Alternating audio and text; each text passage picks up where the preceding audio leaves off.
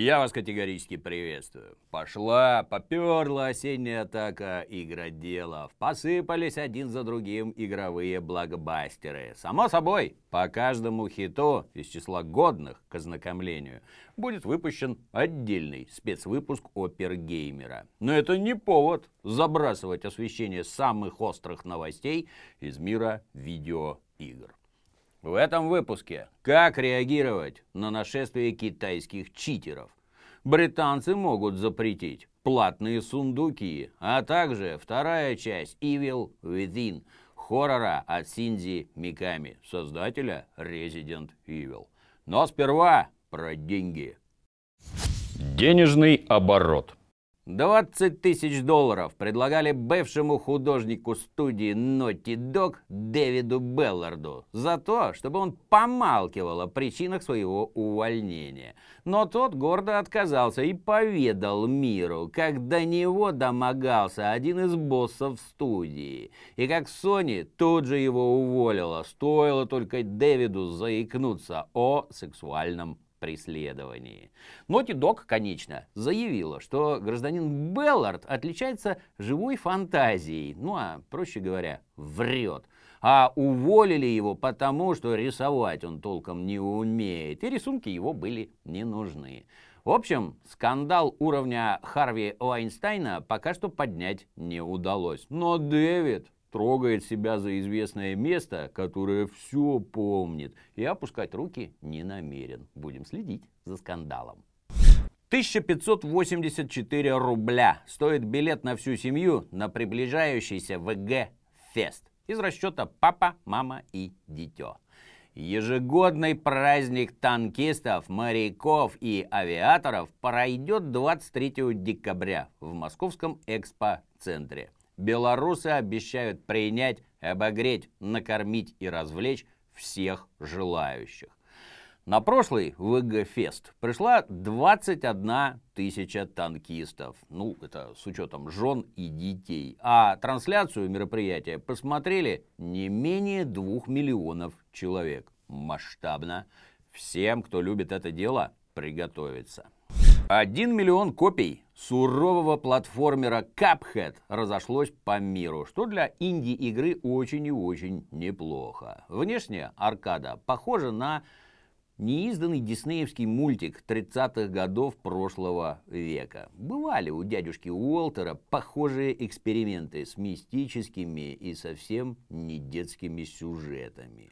Ну и в аркаде сюжет соответствующий. История чашки, проигравшей душу дьяволу. Ну, как знать, может, успех Капхеда вызовет серию продолжений. Например, про Белоснежку, лидера гномской мафии. Ну или Джамбо, гомосексуала-контрабандиста. Будем посмотреть. Оперативные сводки. Порядка 320 тысяч забаненных за читерство бойцов насчитывает администрация мега-популярного шутера PUBG. Всю прошлую неделю Брэндон Грин, ну, больше известный как Player Unknown, рубил клиентскую базу примерно на 10 тысяч человек в сутки. Большинство забаненных оказались китайцами, ну, не потому, что они чаще других пользуются читами. Просто их на планете примерно столько же, сколько всех остальных вместе взятых. Нытья и нулевых рейтингов в Стиме выше крыши. Но гражданин Грин полон решительности и дальше валить всех, кто нарушает установленные им правила.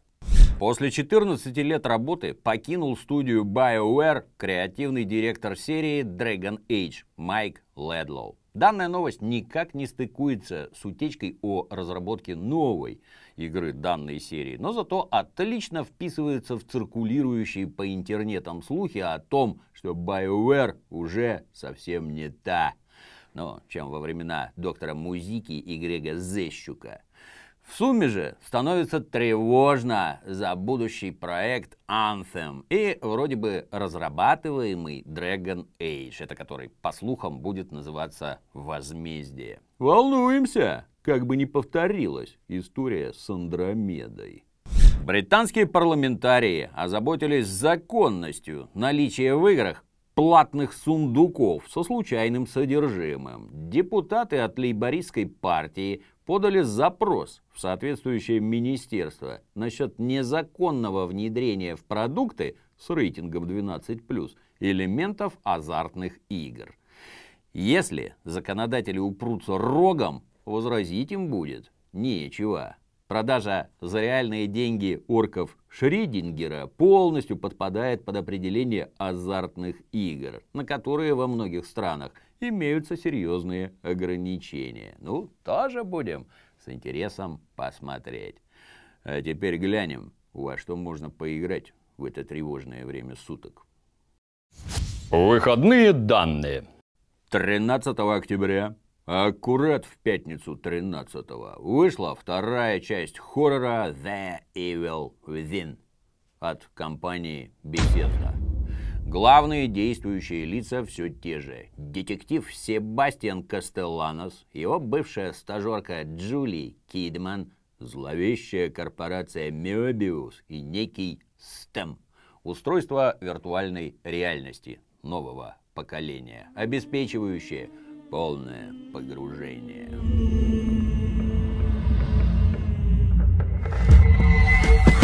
Ложишься ты такой в специальную ванну, подключают тебя к этому стему и все. Вляпываешься в виртуальность, как Нео в матрицу. Ну, то есть по самые гланды и с перспективой сдохнуть, если тебе в этой самой виртуальности, к примеру, отпилят башку. Так что скорого прихода стемов на замену виртуальным шалемам можно не ждать. Для создания виртуальной реальности стему нужен человек-сервер. В первой части на эту роль определили законченного психопата, маньяка и убийцу. Ну и результаты получили соответствующие. Поэтому в сиквеле виртуальный мир выстроили вокруг Лили, малолетней дочурки главного героя, которую Мёбиус похитил несколько лет назад, инсценировав смерть девчонки при пожаре. И все у корпорации поначалу было хорошо. Уютный городишко Юнион, цветочки, карусельки, подпольные лаборатории для жутких экспериментов над жителями. А потом контроль над виртуальным миром захватил очередной маньяк и серийный убийца. На сей раз некий Стефано, мнящий себя великим фотографом. Самостоятельно скрутить злодея корпорация Мебиус не смогла. Ну и обратилась к оперу полномоченному Кастелланосу. Мол, в первой части ты уже в стем нырял, так что и сейчас занырнешь вторично. Ну а там, глядишь, и дочурку тебе вернем. Если ты играл в первый Evil Within, то прекрасно представляешь, что творится дальше. Ну, остальным поясняю. Дальше пойдет адский хоррор, в котором за Себастьяном будут гоняться и тетки с циркулярными пилами, и мутанты, и зомби всех мастей и расцветок, в которых превратились жители городка Юнион. Ну и главный маньяк, само собой, не останется в стороне. На каждом шагу он будет пытаться превратить оперу полномоченного в свой очередной натюрморт. Ну и ты, конечно, спросишь, чем новая игра отличается от старой первой части? Отвечаю. В первую очередь, разработчики сильно доработали экшен составляющую Evil Within. Кастелланос теперь демонстрирует подготовку соответствующую высокой должности опер уполномоченного. Он больше не выдыхается после 7 секунд спринта, шустро перебирает ногами, незаметно подкрадываясь к очередной вражеской малине. Плюс возросли навыки рукопашного боя. Сначала с руки вгрызла, потом повалить на землю, и все, клиент готов.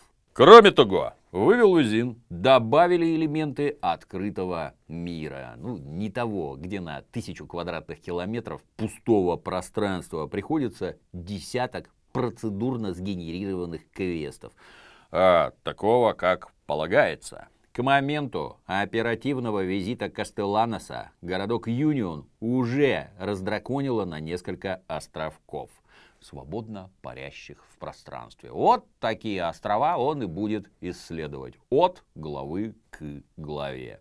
Так что пространство здесь ограничено. А вот контента хоть отбавляй. От потрошения секретных схронов Мёбиуса до спасения еще не обернувшихся в зомби жителей Юнион.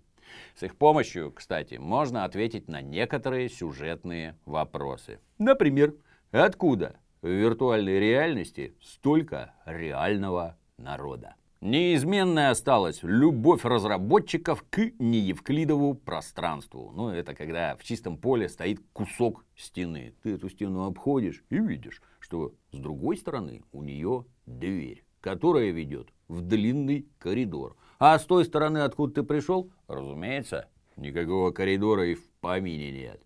Или пример попроще. Проходишь ты в такую дверь, оглядываешься, а за тобой уже никакой двери и нет. Только глухая стена. От таких стен, чего доброго, и крыша покоситься может. Одним словом, ознакомиться с трудовыми буднями оперу полномоченного в виртуальном городке Юнион рекомендуется. А поклонникам Resident Evil и Silent Hill рекомендуется в обязательном порядке. Когда в очередной раз у тебя закончатся патроны, а на хвосте повиснет троица упырей с горящими глазами и острыми топорами, мало не покажется. А на сегодня все. До новых встреч.